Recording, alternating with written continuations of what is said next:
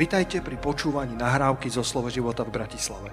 Veríme, že toto posolstvo vás posilní vo viere a povzbudí v chodení s pánom. Ďalšie kázne nájdete na našej stránke slovoživota.sk Dnes by som chcel začať tak, takou, takou nezvyčajnou vecou, že chcel by som, aby sme sa teraz postavili a pomodlíme sa modlitbu, ktorú nás naučil náš pán. Oče náš, ktorý si na nebesiach, posveď sa meno Tvoje, príď kráľovstvo Tvoje, buď vôľa Tvoja, ako v nebi, tak aj na zemi. Chlieb náš každodenný daj nám dnes a odpust nám naše viny, tak ako i my odpúšťame svojim vinníkom. A neuved nás do pokušenia, ale zbav nás zlého. Lebo Tvoje kráľovstvo i moc i sláva až na veky vekov. Amen. Halelúja. Dajme potlesk pánovi. Halelúja. Chválim ťa, pane. Môžete sa posadiť? Toto bolo také, taký úvod k tomu, čo by som chcel dneska hovoriť. A to dneska by som chcel hovoriť o kráľovstve Božom. A v tejto modlitbe sa spomína, že kráľovstvo, príď kráľovstvo tvoje ako v nebi, tak aj na zemi. Mnohí si myslíme, že, že áno, už aby prišiel pán, aby nás vytrhol do kráľovstva, ale v tejto modlí, modlitbe sa modlíme, že ako je v nebi, príď kráľovstvo tvoje. To znamená, že voláme, voláme to kráľovstvo, aby, aby tak, ako je v nebi, aby bolo aj na zemi. Tam sa nemodlíme, že zober nás rýchlo hore do svojho kráľovstva. Tam sa modlíme, ako je v nebi, tak nech je i na zemi. A tvoje kráľovstvo nech príde túto na zem. A, a, lebo tvoje kráľovstvo a moc i sláva až na veky vekov. A chcel by som začať takým príbehom jednej takej protestantskej mladej rodiny, ktorí boli pozvaní na svadbu do tradičnej cirkvi jednej. A nechceli tam ísť na obrad, ale, ale ich malý syn, ako 5-ročný, ich presvedčil, že, že chcem ísť na bohoslužbu, chcem ísť na bohoslužbu. Tak nakoniec sa rozhodli, že, že pôjdu teda aj na ten obrad. A, a keď tam prišli, tak e, ten, pre toho malého synčeka to bolo všetko ako nové, také nezvyklé. A, a tam, viete, musí byť ticho. A, a teraz všetci, všetci ticho a malý syn sa pýta ocka, že oci, a kto je ten ujo tam vpredu? No to je ich pastor. Pš, ticho, buď ticho. Oci, a prečo má také šaty zaujímavé? Pš, ticho, toto, oni, oni sa tak obliekajú, keď slúžia. Takto, takto sa obliekajú. Tak, oci, a ten dým, čo mu tam vychádza z toho, čo drží v ruke, to je čo? To ti potom vysvetlím. Teraz buď ticho, pš, ticho buď teraz tak chlapec pochopil, že ako nedelná škôlka nebude, e, takisto ako má byť ticho, tak pekne sedel a kýval nohami hej, a čakal, kedy sa to skončí. A zrazu sa začali modliť očenáš. Aha, a to spozornil, lebo to poznal. Hej, a tam sa, tam sa modlia očenáš, ten krátky z Lukáša, nie, nie, ten, nie ten dlhý, ktorý sa modlíme my. A oni sa tam modlia bez toho, tvoje, tvoje kráľovstvo, lebo tvoje kráľovstvo a tak ďalej a tak ďalej. A teda, keď oni sa modlili očenáš a keď zaznelo, že lebo z, a zbav nás od zlé, všetkého zlého. Amen. Ticho. A do toho detský hlas. Oci, a čo urobili s kráľovstvom? Viete čo? Možno sa niekto pousmeje a a možno pokýva hlavou, ale to je dnes otázka aj pre teba. Čo si ty urobil s kráľovstvom? Čo si ty dnes urobil s kráľovstvom? Kresťania častokrát hľadajú zbory, kde sa niečo deje, kde je ruch, kde je, kde je pohyb, kde je proste, kde, kde je pohyb, život, hovoria tomu ale, ale toto, toto je len sprievodný jav Božieho kráľovstva. Ja som ešte nikdy nepočul povedať kresťanov, vieš, ja hľadám zbor, kde je taký Boží pokoj. Kde je Božia radosť. Kde je uzákonená spravodlivosť. Zázraky sú krásne. Zázraky sú super. Aj Židia, keď vyšli z, z Egypta, tak žili v zázrakoch. Dennodenne im padala manna, žili v Božom zaopatrení. Mojžiš buchol do skaly, tiekla voda, všetci sa napili. Ale kto z nich došiel do zasľúbenej zeme? Kto došiel do kráľovstva? Ktoré im Boh povedal, že toto, tam vás vediem. Toto je vaša zasľúbená zem. To bude vaše kráľovstvo. Pre ich reptanie v srdci tam polovica z nich nedošla. Lepšie povedané, všetci, čo mali nad 20, okrem dvoch. Okrem Kálefa a Jozueho. Všetci pomreli na púšti a žili uprostred zázrakov. Je našim cieľom žiť uprostred zázrakov? Ja vám poviem, že áno, je. Ale tie zázraky majú byť, majú byť len ako sprievodný jav a prvé, čo máme hľadať, je hľadať kráľovstvo Božie. A všetko ostatné nám bude pridané. Všetky tie zázraky, všetko to, čo sa deje okolo, to je súčasťou Božieho kráľovstva. Bez toho Božie kráľovstvo nie je. To je súčasťou Božieho kráľovstva. Ale my máme hľadať v prvom rade Božie kráľovstvo. A toto všetko sa bude diať. Keď to nájdeme, toto nám bude pridané. Čo teda vlastne hľadáme?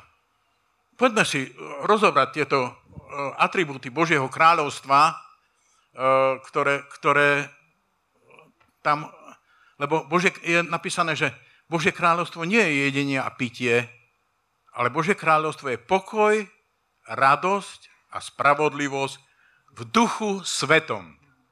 Amen. A poďme sa teda, to je, to je napísané v Rímanom 12.17. Hej?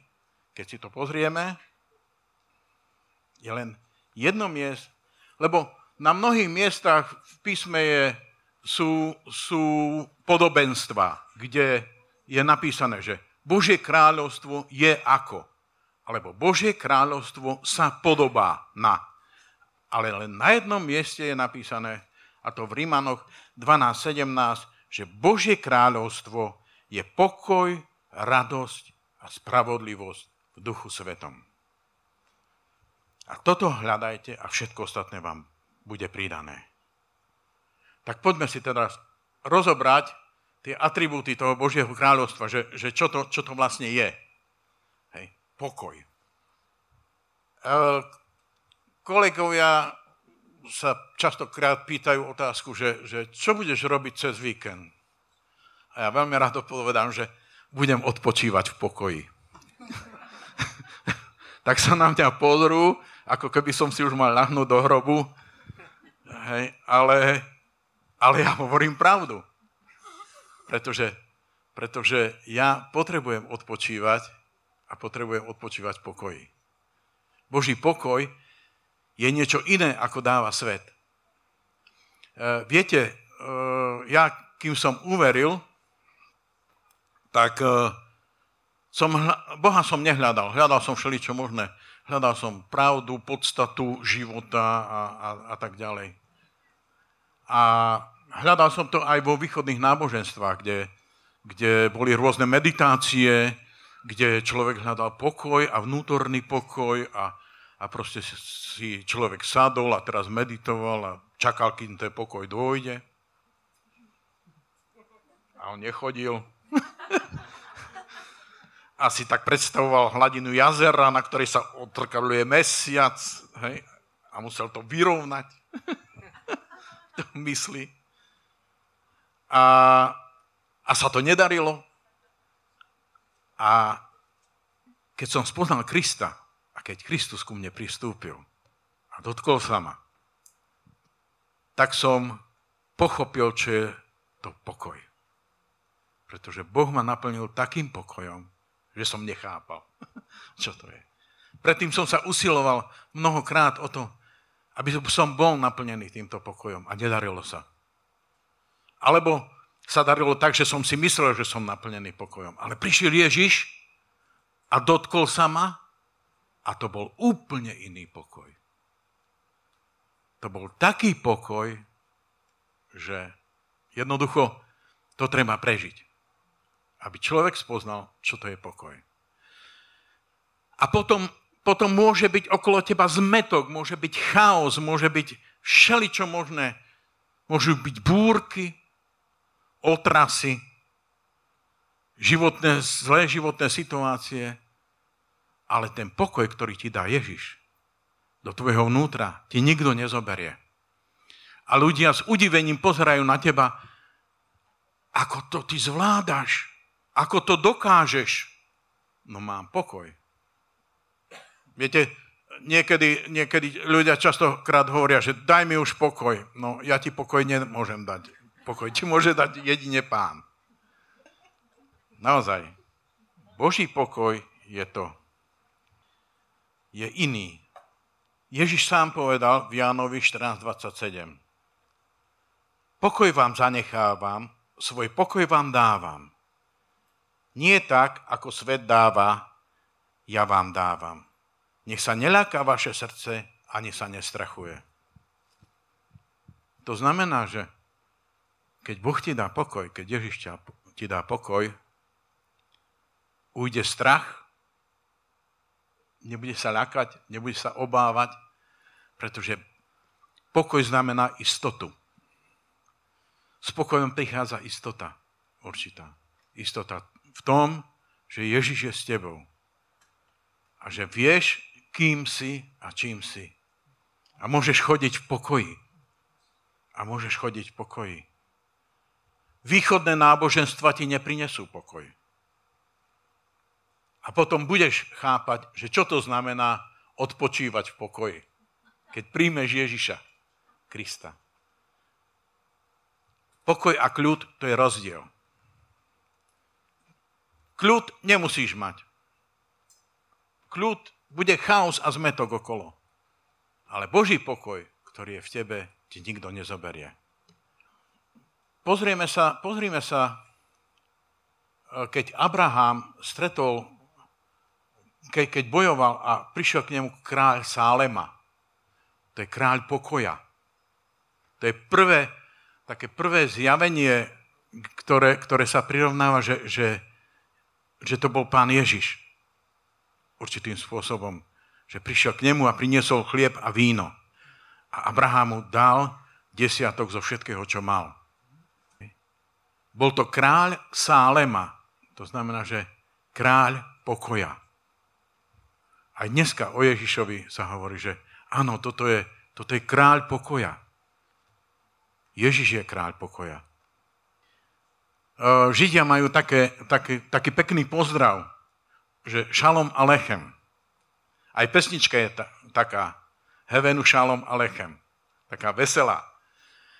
A znamená to, že pok- nesiem pokoj domu tomuto. Alebo šalom alechem je pokoj domu tomuto. Čiže to je krásny pozdrav. Aj, aj my by sme sa mali naučiť, že prídeme jeden k druhému a povieme pokoj domu tomuto. Pretože pokoj je veľmi dôležitý. Pokoj je dôležitý na to, aby som ja vedel sa skoncentrovať na, na myšlien- svoje myšlienky na pána. Aby som, aby som nešiel cestou doprava, doľava, kde kade ma, ma niečo ťahne a proste hľadajme pokoj. Žehnajme pokojom a dávajme pokoj. A vieš, čo sa stane, keď budeš šíriť pokoj? Keď, sa, keď budeš tvorcom pokoja okolo seba. Ježiš povedal v kázaní na hore. Matúš kapitola 5, 9. Blahoslavení tvorcovia pokoja, lebo oni sa budú volať Božími synmi. Taká otázka. Chceš sa volať Božím synom? tak tvor pokoj. Budeš sa volať Božím synom a stvorenstvo čaká na teba. Pretože je taktiež napísané, že stvorenstvo vzdychá potom, kedy sa objavia synovia Boží. A budú to tvorcovia pokoja, šíriteľia Božieho kráľovstva. Tak buď aj ty medzi nimi. Hľadaj pokoj, dávaj pokoj, tvor pokoj, aby si sa volal synom Božím. A stvorenstvo bude očakávať na teba. Radosť. Druhý atribút. Uh, tu, tu Martin naposledy kázal o radosti. O tom, že ja mám takú vnútornú radosť, viete. Nepotrebujem to prejaviť na, na vonok, ale, ale radosť je emocionálny prejav. Jedným slovom to je prejav duše. A, a prejav duše je odzrka, odzrkadľuje to, čo duch dá, odzrkadľuje v duši. Um, jak to povedať? Zrkadlenie ducha v duši je prejav radosti. Ešte ináč. je to zlo. Keď tvoj duch je v poriadku a raduje sa tvoj duch, Bohu, svojom hospodinovi, aj duša sa bude radovať. Aj duša sa bude radovať. A duša to sú emócie. To je to, čo prejavujeme na vonok. To je radosť, to je plač, to je smútok. Hej. A jedno, jeden z tých atribútov, ak je duch v poriadku a odzrkadľuje sa v duši, to je radosť. E, to znamená, že nejaká vnútorná radosť, keď ja sedím ako 5 peňazí a, a s dlhým nosom a, a mám vnútornú radosť, veľmi o tom pochybujem. Hej. Takže kedy sa nevieš vlastne radovať? Keď tvoj duch nie je v poriadku. Kedy tvoj duch nie je v poriadku? Keď máš nejaký hriech v sebe. Hriech ti bráni prejavovať radosť nejakým spôsobom. Je to útlak nejaký. Urob pokánie, urob pokánie a príde radosť. A príde radosť a príde ten prejav. O deti sa máme čo učiť. Ja som ešte nevedel, že by, že by keď dieťa, viete, keď dieťa dostane nejaký darček, po ktorom strašne túži. Rodičia Rodičia, ktorí, ktorí ste tu, určite viete reakcie detí, poznáte reakcie detí na, na to, keď oni, keď dostanú niečo, po čom veľmi, veľmi túžia. To je výskanie, to je vyskakovanie, to je, to je radosť, na ktorú sa je radosť pozerať. Hej? Aj oni potom prinesú radosť pre nás, ktorí sme ich obdarovali, hej? ale, lebo oni neskrývajú svoju radosť. Deti neskrývajú svoju radosť. Deti prejavia svoju radosť emocionálne, normálne, ako, ako by sme mali aj my. Pán Ježiš hovorí, že buďte ako deti. On, on to myslí v inom, ale myslím si, že, že aj tej úprimnosti a v tej radosti by sme mali byť ako deti. Máme sa čo od nich učiť. No, tebe sa dobre hovorí, že radosť, ale keď ja prechádzam takými životnými situáciami, vieš čo, také, také prenasledovanie, taký útlak, ktorý to teraz na mňa tlačí a, a ja len nad tým rozmýšľam a neviem, ja sa pohnúť, jak ja sa môžem radovať. Ale v písme je napísané, vo, Fil- vo Filipanoch 4. kapitoli 4. verš, že radujte sa v pánovi vždycky. A za zlém poviem, radujte sa. Vždycky. Vždycky sa radujte. Vždycky. Máš, máš Boha. Radujte sa, aj keby nekvitol fík, aj keby nerodila zem, ja radovať sa budem hospodinovi svojom Bohu. Pretože dosť je to, čo mi on dáva. Už len to. Viete čo? My sme stratili radosť zo spasenia. Ja hovorím aj za seba. Už si, jak, ako si, ja som už tak dlho pri Kristovi, že to beriem ako samozrejmosť, že veď som spasený. A nejako sa z môjho vedomia vytratilo to, že, že čo to vlastne všetko znamená. Čo to pre teba znamená, že si spasený? Uvedomuješ si to? Máš z toho ešte stále radosť? Ja keď, som, ja, ke, keď sa ma Kristus dotkol a, a ja som si uvedomil, že som spasený, ja som mal tak nevyslovnú radosť. Ja som normálne sa chodil a vznášal som sa tie prvé dni. Lebo som si uvedomil, že čo sa so mnou stalo. Že všetky tie veci, ktorých som žil. Som bol gamblerom, som bol alkoholikom. Som fajčil 40 denne. A to všetko Ježiš z večera na ráno zobral. Vytrhol ma z toho. Bez abstinenčných príznakov. Bez toho, aby som... Ja som na druhý deň, predtým, keď som išiel popri nejakej herni a, a mal som vo vrecku nejaké peniaze, nebolo tej sily, ktorá by ma zadržala, a, a, aby som nevošiel do tej herne a nehodil do tých automatov tie peniaze. A toto na druhý deň, keď ma sama Kristus dotkol, ja som kľudne popri tej herni mohol prejsť a za. Ahoj, idem ďalej. Už nie som závislý. Už nemusím dennodenne piť. Už nemusím si zapáliť každú chvíľu že bol, boli aj tak, také prípady, že tri cigarety mi horeli na popolníku. Fakt. Le, le, lebo som položil, som si zabudol, že som položil cigaretu, tak som si pripálil ďalšiu. Hej. Možno preto som vyfáčil 40. Ale toto všetko mi Boh zobral. A ja som si to uvedomoval, čo mi Boh zobral a dostal som krídla, znášal som sa v radosti. Hej. A som bol vďačný Bohu a radostný za to, že áno, ty si to urobil. Nie ja, nie mojou silnou vôľou. Hej, lebo som mal silnú vôľu, prestal som fajčiť, prestal som fiť, prestal som hrať automaty. Predtým som to skúšal ísť krát so svojou vôľou. Ako si to nešlo som hovoril tak, že nič nie je ľahšie ako prestať fajčiť. Ja som už prestal aspoň 40 krát. Hej. Horšie je nezačať. Ale Boh mi dal radosť. Boh ma vyslovil z týchto vecí. Uvedom si, z čoho teba vyťahol Boh.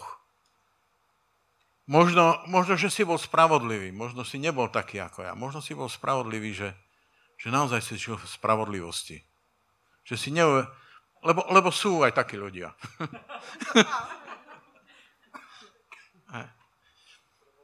že žijú v spravodlivosti naozaj, ako Martin hovoril, že, že on v podstate prišiel k Bohu ako postupne, on nebol nejaký, ne, nebol nejaký zvrátený človek, Hej, ako ja.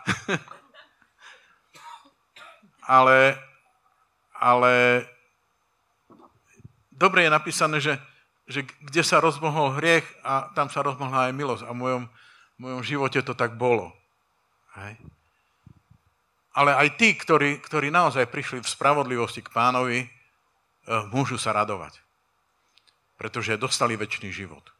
Si uvedom, že si dostal väčší život. A, a to znamená, že môžeš sa radovať. A keď budú v nebi tie zástupy tam pred pánom, a tam budú sa, bude sa vykrikovať a chváliť a radovať sa na veky vekov, tak. A budeš chváliť a budeš dobrorečiť pánovi. Neustále sa radujte. Neustále.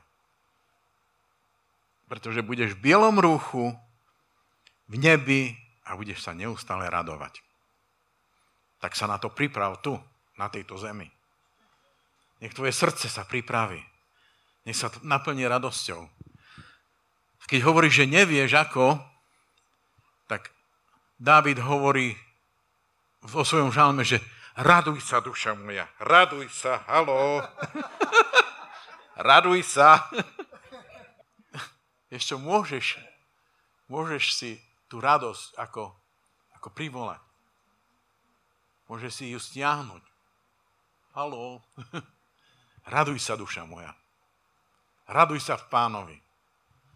Pretože je to dobré. Je to výborná vec. To je radosť. Pokoj, radosť. A tretia vec je spravodlivosť. Viete, e, spravodlivosť Božia je trošku iná ako spravodlivosť ľudská. A je napísané, že len v ňom sme spravodlivosťou.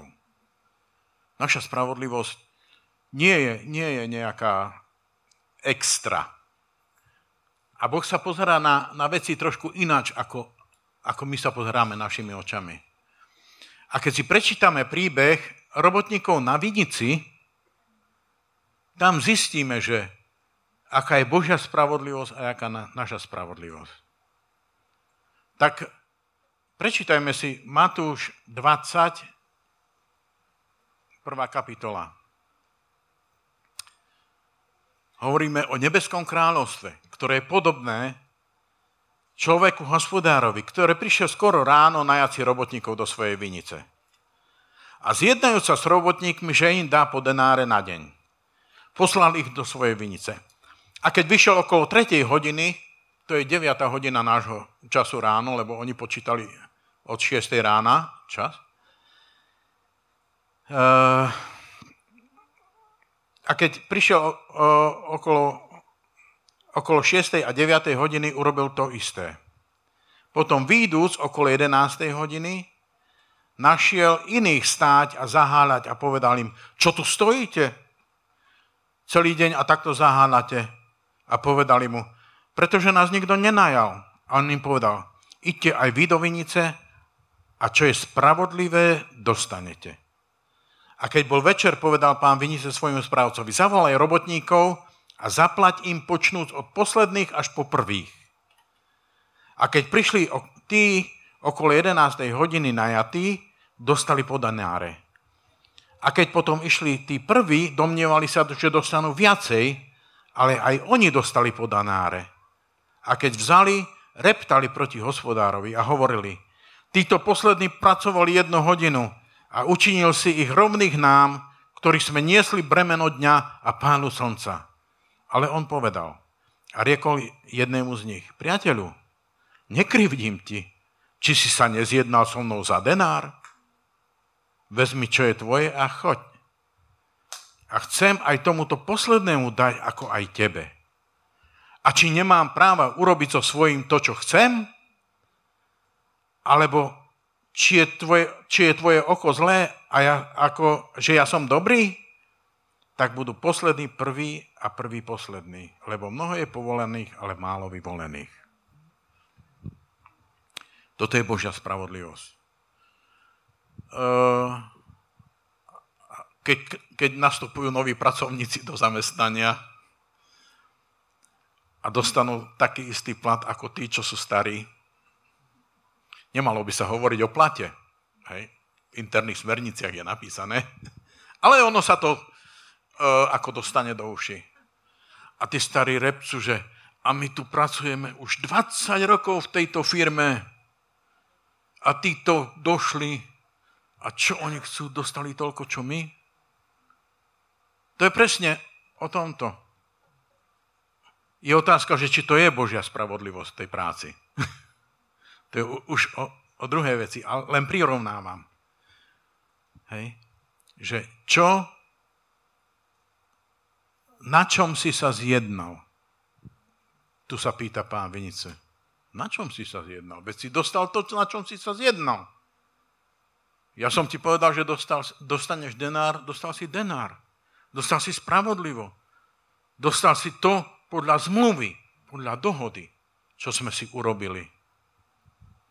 Prečo potom repceš? Ja som dodržal svoje slovo, hovorí hospodin. Hospodár. Nie, niekto z nás môže hovoriť, že a ja som už 20 rokov spasený a priviedol som toľko ľudí k Bohu a kázal som a, a uzdravoval. A tento mladý tu na čo... Predvčerom prijal Krista a už sa tu modlí za ľudí. No, no predstavte si toto. A ľudia sú uzdravovaní. Je toto možné? To je Božia spravodlivosť. Boh pozerá na srdce človeka. Vieš čo? On ti nedá veci, ktoré by ti vedeli poškodiť. On ti nedá, nedá nejaké zázraky, pretože tvoje srdce by mohlo spišnieť. On pozná tvoje srdce. On pozná tvoju myseľ. A spravodlivo rozdeluje tak, ako on chce. Duch Boží dáva svoje dary tak, ako on chce. Rozdeluje.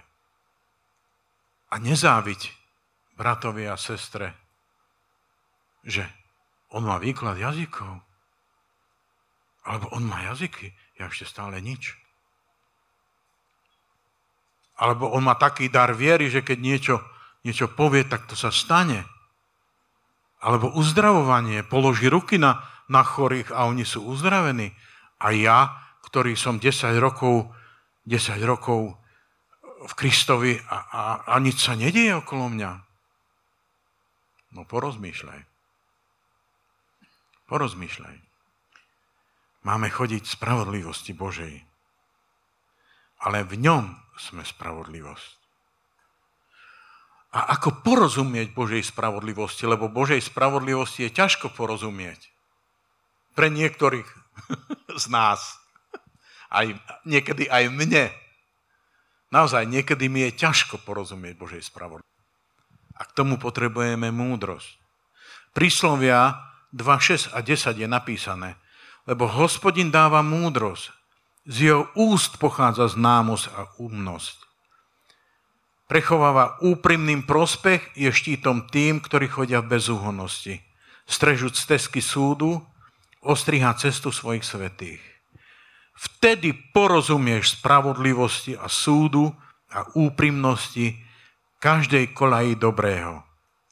Lebo múdrosť vojde do tvojho srdca a známosť bude milou tvojej duši. Múdrosť. Pros Boha o múdrosť. Pretože múdrosť ti dáva porozumieť Božej spravodlivosti. Múdrosť ti dáva porozumieť Božej spravodlivosti. Keď budeš hľadať spravodlivosť, eh, častokrát svetu okolo teba sa to nebude páčiť. Keď to bude naozaj tá Božia spravodlivosť, ktorá, ktorá je Božou spravodlivosťou. Keď budeš Kristovi Ježišovi a budeš spravodlivosťou Božou, lebo si v ňom. A vtedy môžu prísť prenasledovania Môžu prísť útoky. Môžu, môžu prísť ohovárky. Môžu prísť lži o tebe. Budú lživo o tebe hovoriť. Ale Ježiš hovorí v kázaní nahore, blahoslavaný, prenasledovaný pre spravodlivosť, lebo ich je čo? Kráľovstvo nebeské. Haleluja. Chceš, aby tvoje bolo kráľovstvo nebeské? Chceš hľadať kráľovstvo nebeské? Chceš vstúpiť do kráľovstva nebeského?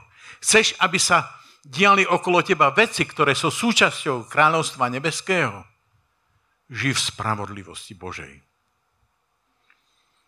A Peter píše vo svojom liste, že a keby ste boli prenasledovaní pre spravodlivosť, blahoslavení ste keď príde prenasledovanie pre spravodlivosť, pre spravodlivosť, nie preto, že urobíš niečo také, čo, čo, čo nie je v poriadku. Pre spravodlivosť. Budeš blahoslavený. A teda nakoniec o spravodlivosti hľadajte hospodina všetci pokorní zeme, ktorý konáte jeho súd. Hľadajte spravodlivosť, hľadajte pokoru a snáď sa nejako ukriete v deň hnevu hospodinovho. Deň pánov sa blíži. Ja som povedal na začiatku, že bližšie ako kedykoľvek predtým. Hľadajte spravodlivosť. Hľadajte úprimnosť. Bárs budete aj prenasledovaní. Hľadajte pokoru, pretože v pokore je spravodlivosť. Hľadajte pokoj, radosť a spravodlivosť. Hľadajte kráľovstvo Božie. A všetko ostatné vám bude pridané. Zdravie, financie, zázraky, uzdravenia. To všetko Boh dáva. Dáva to do svojho kráľovstva. Do svojho kráľovstva. A preto potrebujeme hľadať kráľovstvo. Nie tieto veci. To, to, to potom príde. Potrebujeme hľadať kráľovstvo. Amen? Takže hľadaj kráľovstvo Božie. A kde ho hľadať? To je, kde ho mám hľadať? Za rohom, hen tam. Poďme si rozobrať, že kde. Je to 5 vecí, kde môžeš hľadať kráľovstvo. Prvá vec je v sebe. Druhá vec je v rodine. Tretia vec je v cirkvi. Štvrtá vec je v práci. A piatá vec je v, vo svete. Poďme si rozobrať týchto týchto 5 miest, kde môžeme hľadať kráľovstvo Božie. Pokiaľ nemáš kráľovstvo Božie v sebe, je zbytočné ti hľadať v tých iných veciach. Pretože ty musíš vstúpiť najprv do kráľovstva. Vo svojom vnútri musíš... Čím vstúpiš do kráľovstva? Tým, že svoj život dáš kráľovi. Svoj život dáš Ježišovi Kristovi. Ustanovíš kráľa nad sebou, vstupuješ do kráľovstva.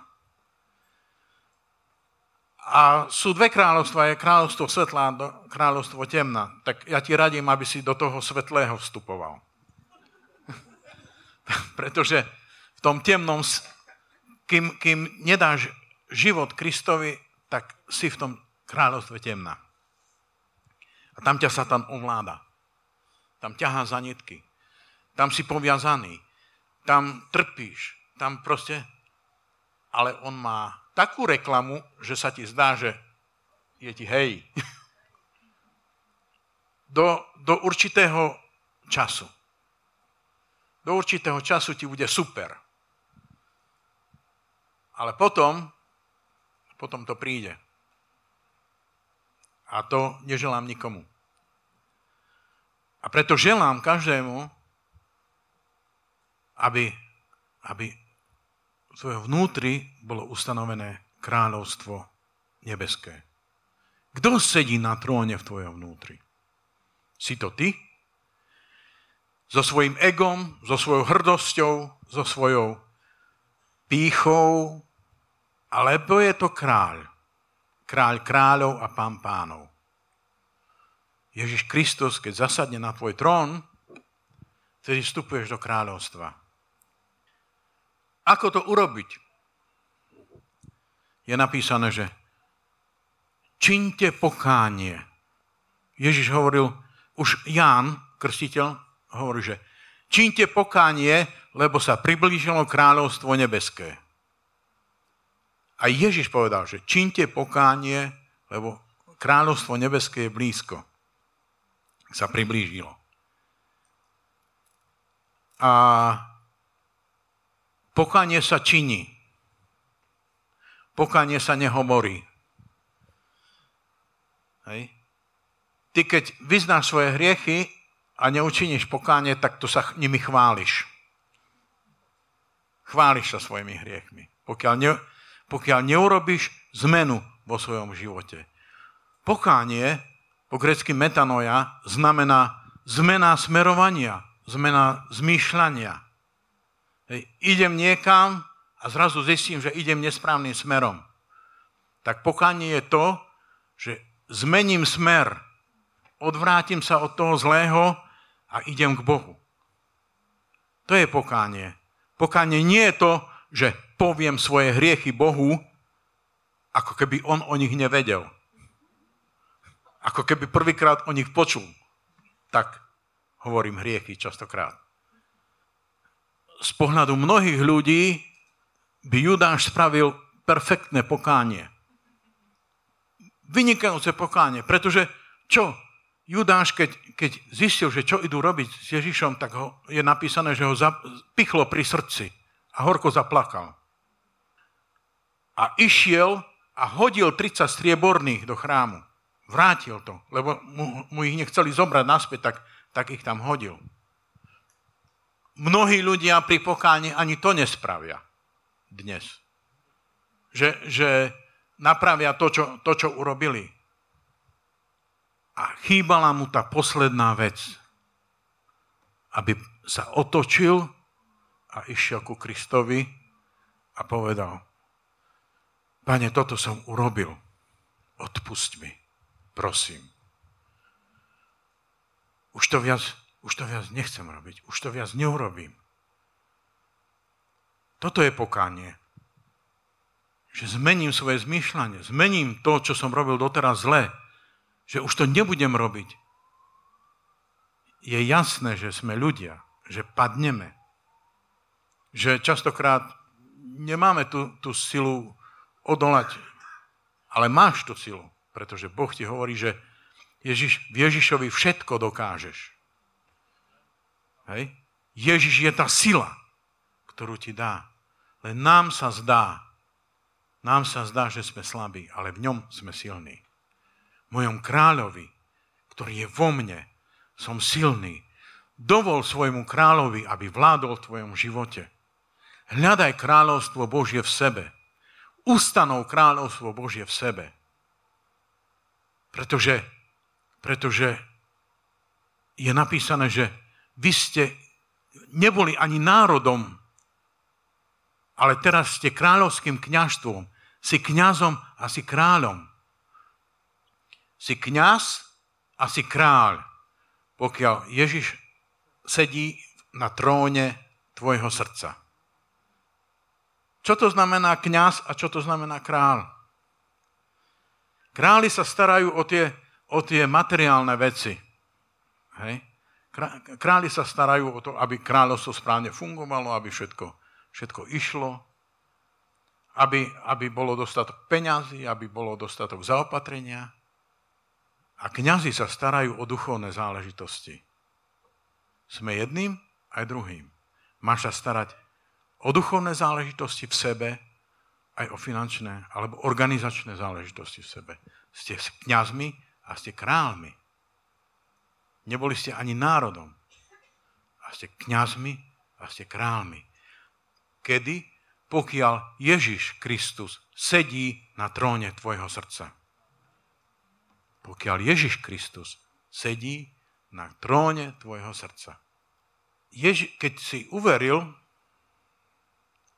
a dal si sa pokrstiť, Hej, lebo krst je, je akoby vstupom do toho kráľovstva. Mnohí ľudia ako neprikladajú krstu, v krstu vo vode nejaký zvláštny význam, ale on má. On má, pretože vtedy vlastne sa, vtedy vstupuješ do toho Božieho kráľovstva. Vtedy sa odtínajú tie, tie reťaze, alebo tie puta, tie, tie povrazy, ktoré ťa držia so starým svetom kým nie si pokrstený, ešte, ešte má Satan nejaké, nejaké také, také páky. Ja som, ja som, keď som sa mal dať pokrstiť, a keď som urobil to rozhodnutie, že sa dám pokrstiť vo vode, prišli strašné sny, strašné útoky. A niekedy som nevedel, že či to je že či to je sen, alebo až také videnia, že som nevedel, či to je sen, alebo to je skutočnosť, také živé sny, ako útoky od diabla. A tie, to prestalo, ako náhle som sa dal pokrstiť, to normálne bolo odťaté. Ale Satan, Satan v tých snoch poslednú možnosť videl, že, že ešte tuto, tuto ho môžem chytiť, tuto ho môžem strhnúť preč. Je to veľmi dôležité, pretože v krste zomierame, tam zostáva človek, starý človek a my stávame ako nové stvorenie a nielen stávame ako nové stvorenie, ale sadáme si na trón spolu s Kristom. Je tam napísané. Sadáme si na trón spolu s Kristom. Stávaš sa kňazom a stávaš sa kráľom. A podriaduješ sa pod najvyššieho kráľa, pod kráľa kráľov, lebo on je kráľ kráľov, ty si kráľ, ale on je kráľ kráľov a pán pánov. A podriaduje sa pod jeho vôľu. Podriaduje sa pod jeho moc a on ťa bude viesť. On ťa bude viesť tou správnou cestou. On ťa vovedie do svojho kráľovstva. Budeš v ňom. Čiže v prvom rade v sebe musíš nájsť to kráľovstvo. Aby som mohol to kráľovstvo šíriť ďalej. Čo dáš človeče, keď nič nemáš? Čo chceš dať? Keď v sebe nemáš kráľovstvo, keď si ho nenašiel v sebe, keď ho nemáš tam ustanovené, čo chceš dať okolo? Dať môžeš len to, čo máš. Nemôžeš dať to, čo nemáš. Preto v prvom rade si dávaj pozor na kráľovstvo, ktoré je v tebe. Chráň ho. Lebo môžeš o ňo prísť. Môžeš. Je možné prísť o spasenie? Písme je napísané, že môže. Preto pracuj každý deň na svojom spasení, pa- Pavol píše. Každý deň pracujte na svojom spasení. Každý deň Pracuj na tom, aby sa Božie kráľovstvo v tebe budovalo. Každý deň, ak je to možné, sa síť slovom Božím, aby Božie kráľovstvo v tebe rástlo. A potom budeš mať hojnosť a dostatok na to, aby si z tohto kráľovstva dal všetkým, ktorí sú okolo teba. A nemusíš ani dávať, pretože ľudia budú vidieť, že Božie kráľovstvo je v tebe bude, bude to viditeľné na tebe. Pretože Božie kráľovstvo je viditeľné. Ako náhle bude v tebe Božie kráľovstvo, budú sa na teba lepiť doslova ľudia a pýtať sa, ty si nejaký iný. Ty si nejaký taký zvláštny. Čo to je? Čo máš, čo ja nemám? A môžeš povedať, vieš, ja mám Božie kráľovstvo. A čo to je? To je kráľovstvo v tebe. Dúfam, že skončím. Božie kráľovstvo v rodine. To je druhá, druhá taká časť. Eh, Božie kráľovstvo v rodine. Rodina je základnou jednotkou, ktorá, ktorú Boh stvoril, aby, aby tam vložil Božie kráľovstvo.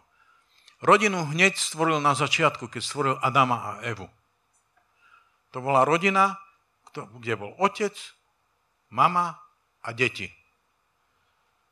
Deti boli všelijaké, jeden dobré, jedný zlé, ale bola to rodina. A ja som urobil jedno rozhodnutie,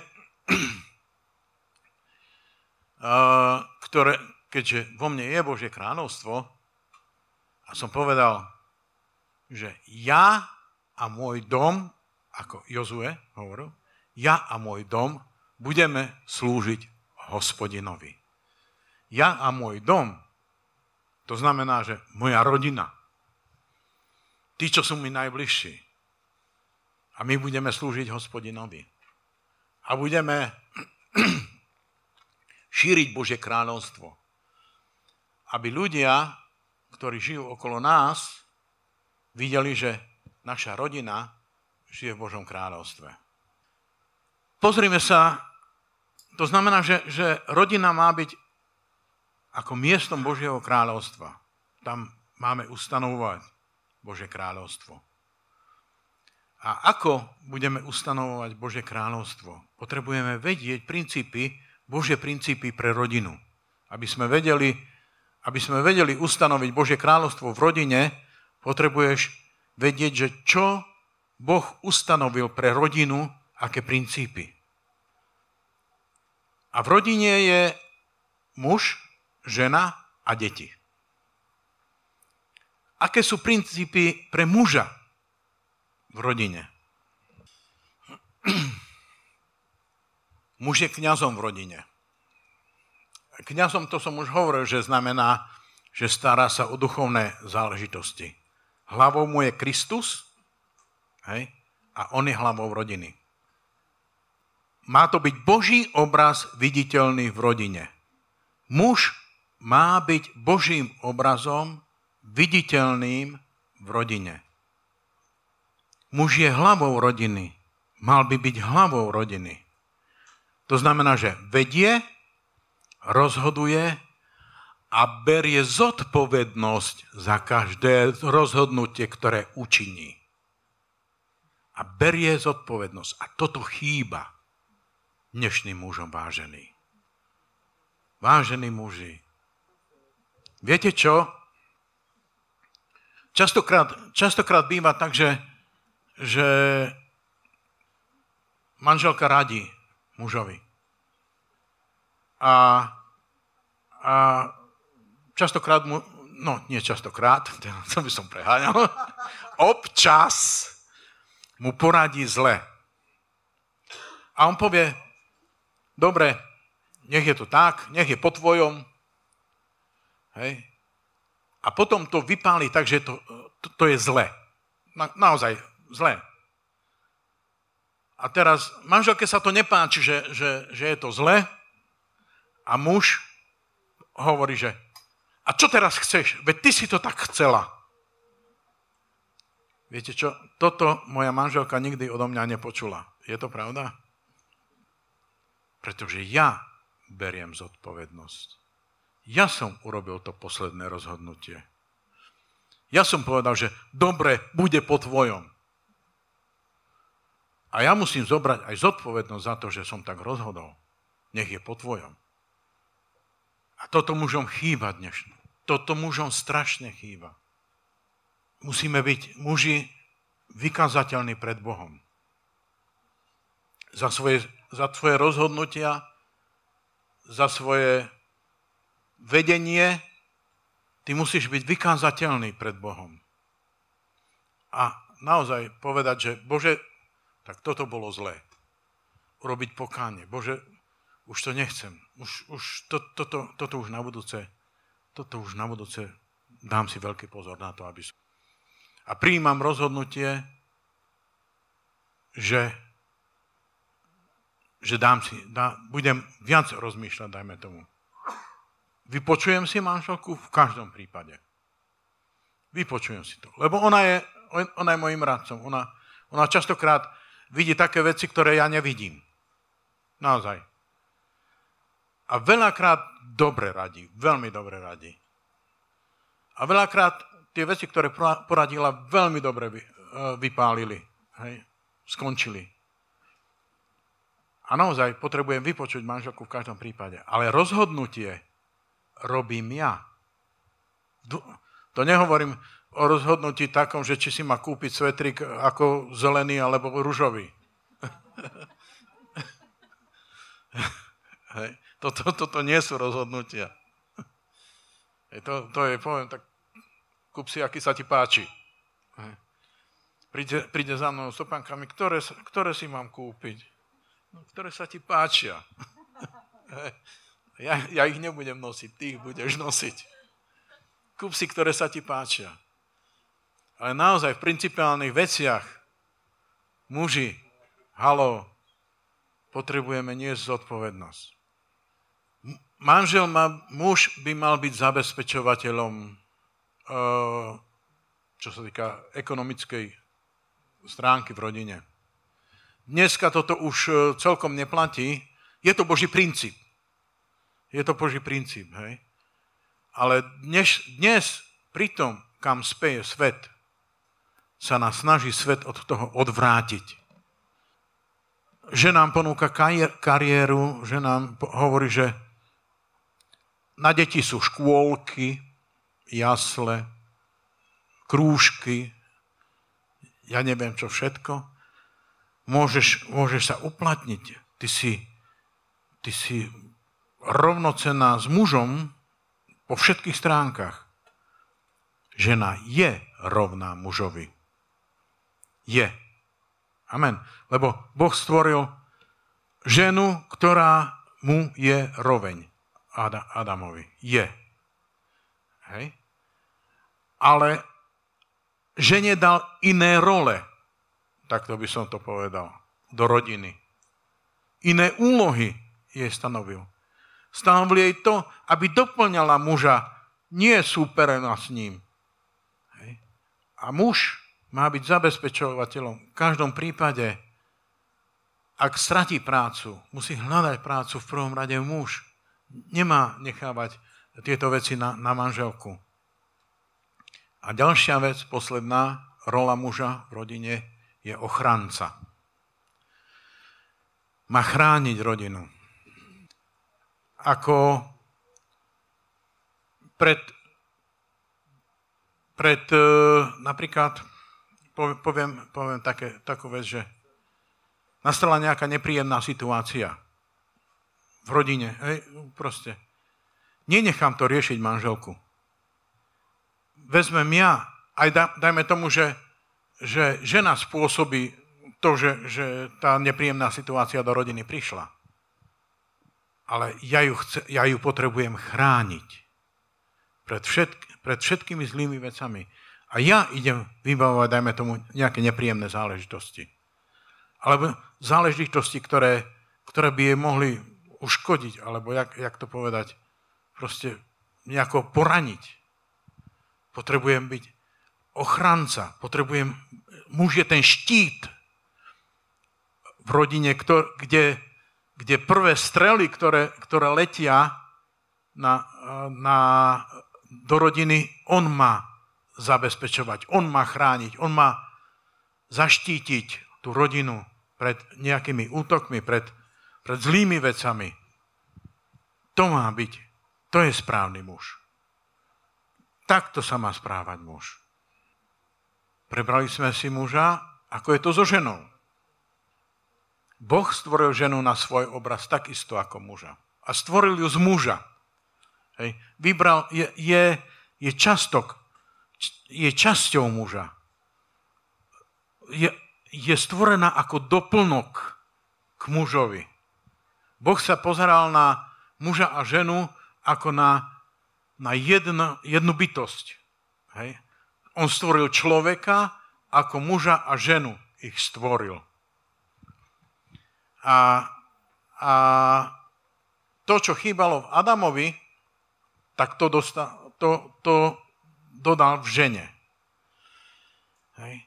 A je dôležité, je napísané, že preto opustí muž svojho otca Genesis 2.24, pretože preto opustí muž svojho otca a svoju mať a bude lnúť ku svojej žene a budú jedno telo.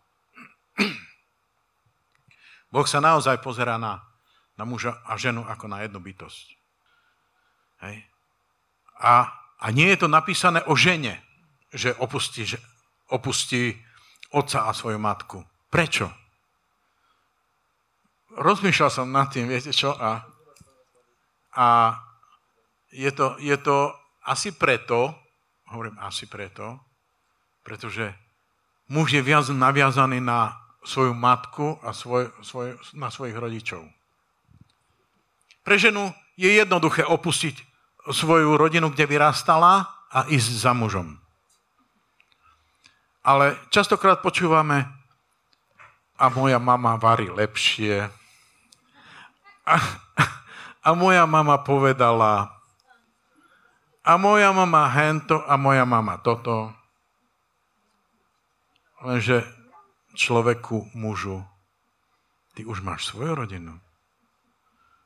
Ty počúvaj, čo tvoja žena povedala, nie čo tvoja mama povedala. Alebo môžeš, poveda- môžeš popočúvať, čo tvoja mama povedala, ale, ale ty si už zodpovedný za svoju rodinu. Hej. Čiže odtrhni sa mužu od svojej rodiny, pretože Boh ti dal novú rodinu, ktorú máš založiť a máš tam budovať Božie kráľovstvo. A máš svoju ženu, ktorú máš milovať. Tak ako Kristus miloval církev, že sama, seba samého vydal za ňu. Tak máš milovať svoju ženu. Je napísané, že žena má poslúchať svojho manžela. Alebo podriadovať sa mu. Tak, aby som to uviedol. Deti majú poslúchať. Žena sa má podriadovať. Viete čo? Muž to má ťažšie, ženy, musím vám povedať. Pretože milovať, alebo takto, podriadovať sa dá aj so zaťatými zubami. Zatnem zuby a podriadím sa. Ale milovať sa nedá so zaťatými zubami. Milovať, keď mám milovať z čistého srdca, musím mať čisté oprímne srdce. A milovať svoju manželku. Nedá sa, ja ťa milujem. Tak ťa milujem. Hej. Ale tak to teda urobí. Tak to teda urobí. Hej. Aj so zaťatými zubami. Podriadím sa ti. To sa dá. Muži to majú ťažšie. V, to, v tomto príkaze. A ideme sa pozrieť na role ženy v rodine. Uh, žena ako pomoc muža. To je prvorada. Pr, pr, preto, preto to bolo stvorená, aby bola pomoc Adámovi. Hej. Čo to znamená pomoc? Eh, to neznamená, že keď, keď muž muruje, že, že mu budeš miešať maltu. Hej. To, to nie je o tomto. Môže, môže byť aj o tomto, hej. Ale nie je to len o tomto. E, pomoc znamená, že ho budeš podopierať. Že budeš stať pri ňom že keď sa mu nedarí a je, a je proste na tom zle, že ho povzbudíš. Že, že, že povieš slova povzbudenia. To mužovi veľmi pomôže. Viete, my muži sme takí, že potrebujeme počuť, že keď nás niekto pochváli, keď nás niekto, keď nás niekto podrží, hej, keď nám je zle. Ale myslím si, že to potrebuje každý človek, keď, keď mu je zle, aby ho niekto podržal. Ale muži zvlášť. To, je, je, to, je to v mužoch, je to v nás. Hej, proste, že, že dobre si to urobil. Krásne je to teraz. Môžeš si pomyslieť, že no dobre, no. ale, ale podržíš, povzbudíš svojho muža. Hej. Má, má byť mu pomoc. Má byť mu oporou. Hej, to, som, to, to súvisí s tým, čo, čo som hovoril teraz, že, že má byť, má, máš mu byť oporou. Máš ho pozbudzovať do, do nejakých vecí. Že toto treba urobiť. toto treba urobiť. Včera som to urobil, veď to nevidno. No tak ty to nevidíš, ale ja som to spravil. Upratal som. Napríklad, ja upracem a potom Svetlánka príde a pol dňa ešte upratuje tam, kde ja som upratal. Hej. Uh, ďalšou rolou je veľmi dôležitá a to je rola matky. Na toto muži nemáme. Na túto rolu proste nemáme. Môžeme byť aj my pomocníkmi muži, môžeme byť oporou, ale rolu matky ako... Mm, to nie.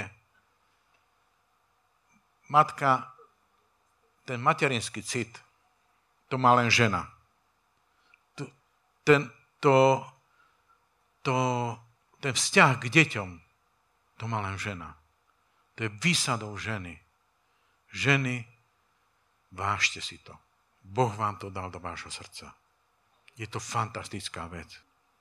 Ale pozor, niekedy sa to tak preháňa vo vzťahu k deťom, že, že sa to až preháňa veľmi. A preto potrebujete ženy odozdať deti Bohu. Do Božích rúk. Aby boli vychovávané v múdrosti a v spravodlivosti. A tú spravodlivosť častokrát tam doplňa ten otec, ktorý, ktorý naozaj bdie nad, má bdieť nad výchovou. Hej, tá otcovská rola tam je a má, má korigovať tú ženskú lásku a proste tu, ten ženský materinský vzťah. Proste. A povedal som, že nie. Treba vedieť tým deťom povedať, že nie. A to obyčajne povie otec. Mama, matka niekedy nedokáže povedať tým deťom, že nie.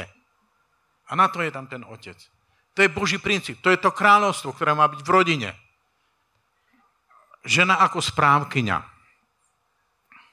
No, na to, na to je celé, celé príslovie 30, 31. kapitola. Tam si to prečítajte, lebo keby sme to mali čítať, tak tam tu veľmi dlho strávime čas. Ale príslovia 31. kapitola. Tam je písané o žene všetko. Tam, tam Boh dáva žene množstvo a množstvo vecí, ktoré, ktoré jej dáva do vienka. A muž a žena, otec a matka, rodič jedna a rodič dva, či, či nie? nie. E, sú rodičia, sú správcovia. Boh dáva deti do rodiny, deti, deti dáva Boh. Viete čo? Uh, muž a žena sa môžu x krát rozhodnúť, že, že chcú mať deti a ne, nedarí sa. No proste nemôžu. Boh dáva deti. A keď máš to privilégium, že Boh ti dal deti do rodiny, buď dobrým správcom. Pretože ty si správca. To sú Božie deti. To nie sú tvoje deti. To sú Božie deti. Boh ti dal správu nad nimi. Boh ich vsadil do kráľovstva. Do svojho kráľovstva, ktoré je v tvojej rodine. A ty to máš spravovať. A ty máš dobre spravovať tieto veci. Majú to obidvaja rodičia, aj otec, aj matka. Podľa svojich rolí, alebo takto to poviem. Akú rolu máš vo výchove týchto detí? Proste nemiešaj sa do role toho druhého. Podrž ho, povzbudzuj ho. Toto je Božie kráľovstvo v rodine. Toto je Božie kráľovstvo v rodine. Tretia vec je Božie kráľovstvo v cirkvi. No, církev je základný nástroj na to, ktorý Boh stvoril alebo ustanovil, aby bolo šírené kráľovstvo do sveta. Mnohí, mnohí, mnohých kresťanov som počul, viacerých kresťanov som počul, že ja mám Boha, ja nepotrebujem církev. Ja mám Boha. Hej. Tomu som podriadený, toho poslúcham. A církev nepotrebujem. No, a kde si vykázateľný? A keď niekomu ho, hovoríš ty vôbec niekomu evanielium?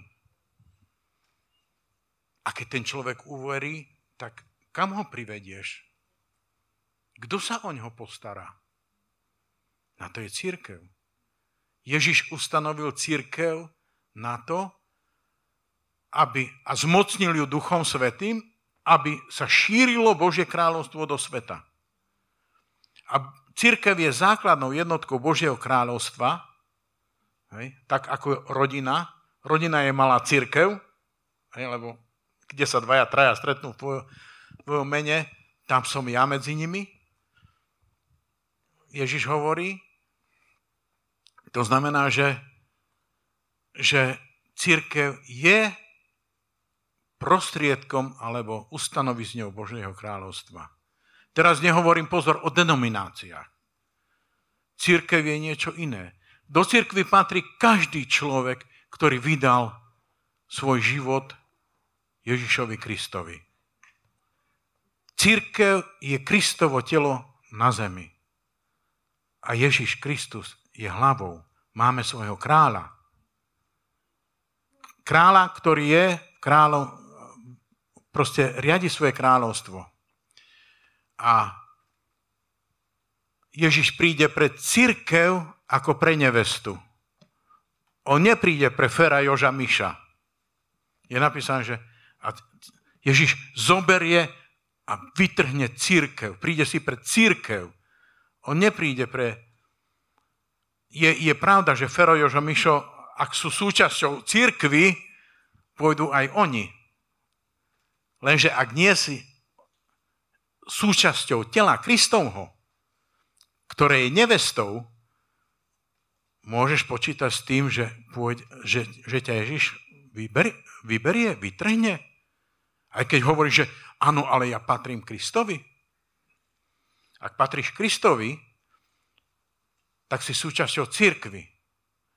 A Boh sa stará o církev, Boh buduje svoju církev, Boh dáva úrady, Boh dáva apoštolov, prorokov, pastierov, evangelistov, učiteľov do svojej církvy, aby církev rástla, aby sa církev budovala. Cirkvi je kráľovstvo Božie. Tu máme hľadať kráľovstvo Božie. Tu má byť pokoj, tu má byť radosť a tu má byť spravodlivosť. Toto je, toto je úlohou církvy, aby sme predstavovali kráľovstvo Božie. Pretože dnes, keď sa povie církev, ľudia vo svete sa veľmi zle na to pozerajú. Ako predstavujeme Božie kráľovstvo? Ako církev predstavuje svojho Boha? Čo ľudia vidia, keď sa pozrú na církev? Ale ľudia vo svete majú milnú predstavu, pretože oni sa na církev pozerajú ako na nejakú organizáciu. Ale církev nie je organizácia. Církev nie je denominácia. Církev je niečo iné. Církev je telo Kristovo ktorom je Božie kráľovstvo. Cirkev má hlavu, má svojho kráľa. A keď má kráľa, je Božie kráľovstvo v nej ustanovené. Ďalším, ďalšou vecou, kde hľadať Božie kráľovstvo, je práca. Božie kráľovstvo v práci. Viete, kto prvý pracoval? Boh. pracoval 6 dní a 7 deň odpočíval. Práca nie je ľudským výmyslom. Práca je Božím princípom. Hej.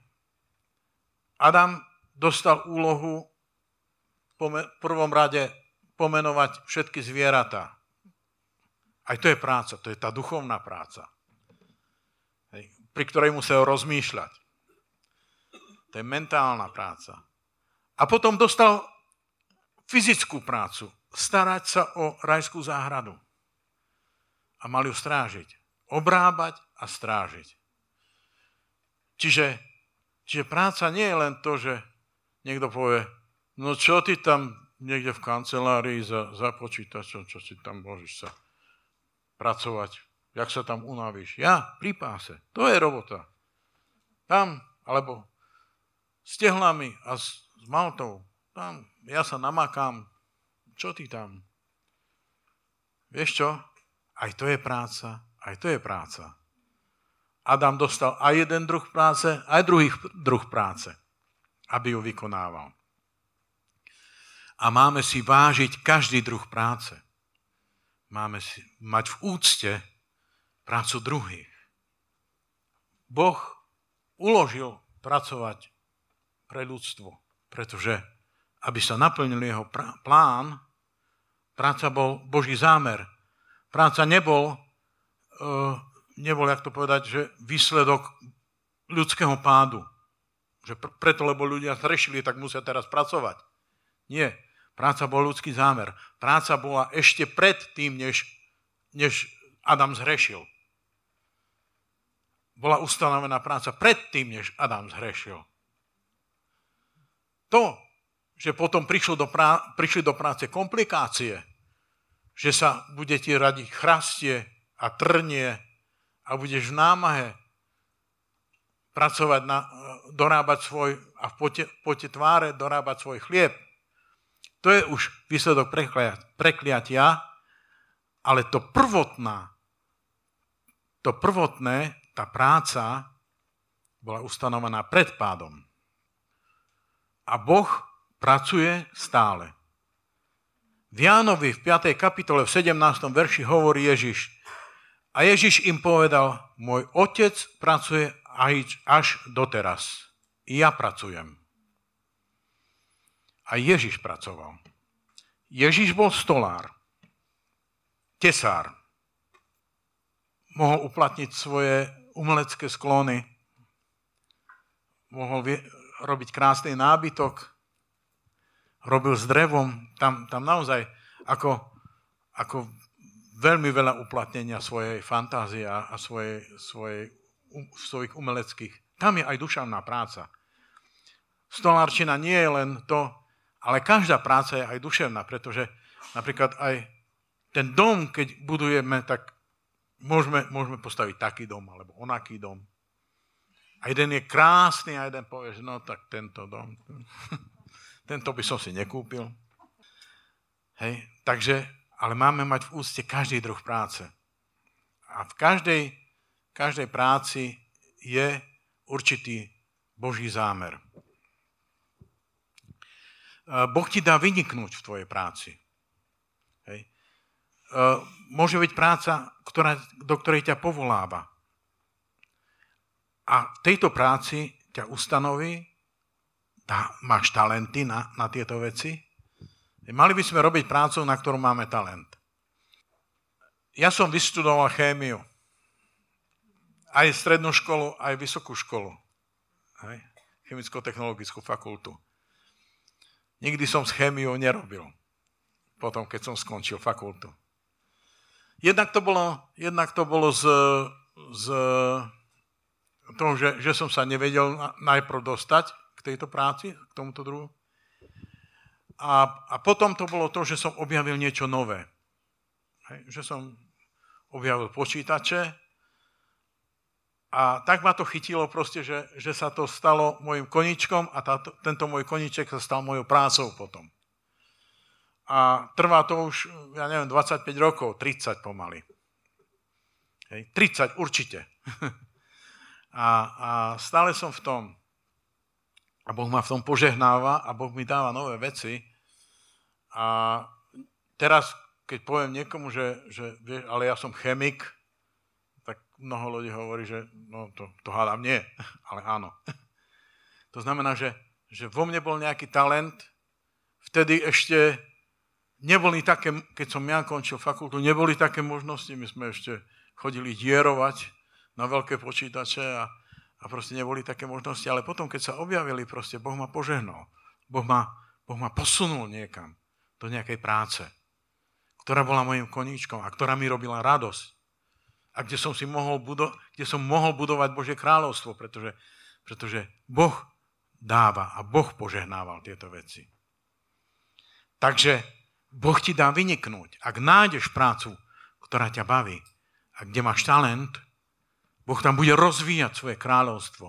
Boh ti dá vyniknúť v tejto práci, požehná ťa. Ustanoví Božie kráľovstvo aj v práci. A piata posledná vec je Božie kráľovstvo vo svete. Čo myslíte? Boh je kráľom aj vo svete? Alebo len v nebi? Je napísané, keď Ježiš odchádzal, povedal, bola mi daná všetká moc, kde? Na nebi, aj na zemi. Aj na zemi. E, počul som aj od kresťanov e, takú vec, že, že na zemi vládne Satan. No vážení, keby to bola pravda, tak všetci sme dávno mŕtvi. Pretože on je vrah a oteľ lží od počiatku. Všetci sme mŕtvi. Satan tu na, na tejto zemi je len okupant, by som povedal. A dovolí, dovoliť si môže len to, čo Boh mu dovolí. Čo mu kráľ povolí. To znamená, že Božie kráľovstvo je aj vo svete. A to církev a ty a ja a všetci, ktorí sme uverili, máme viditeľne šíriť a zjavovať toto Božie kráľovstvo, ktoré je vo svete.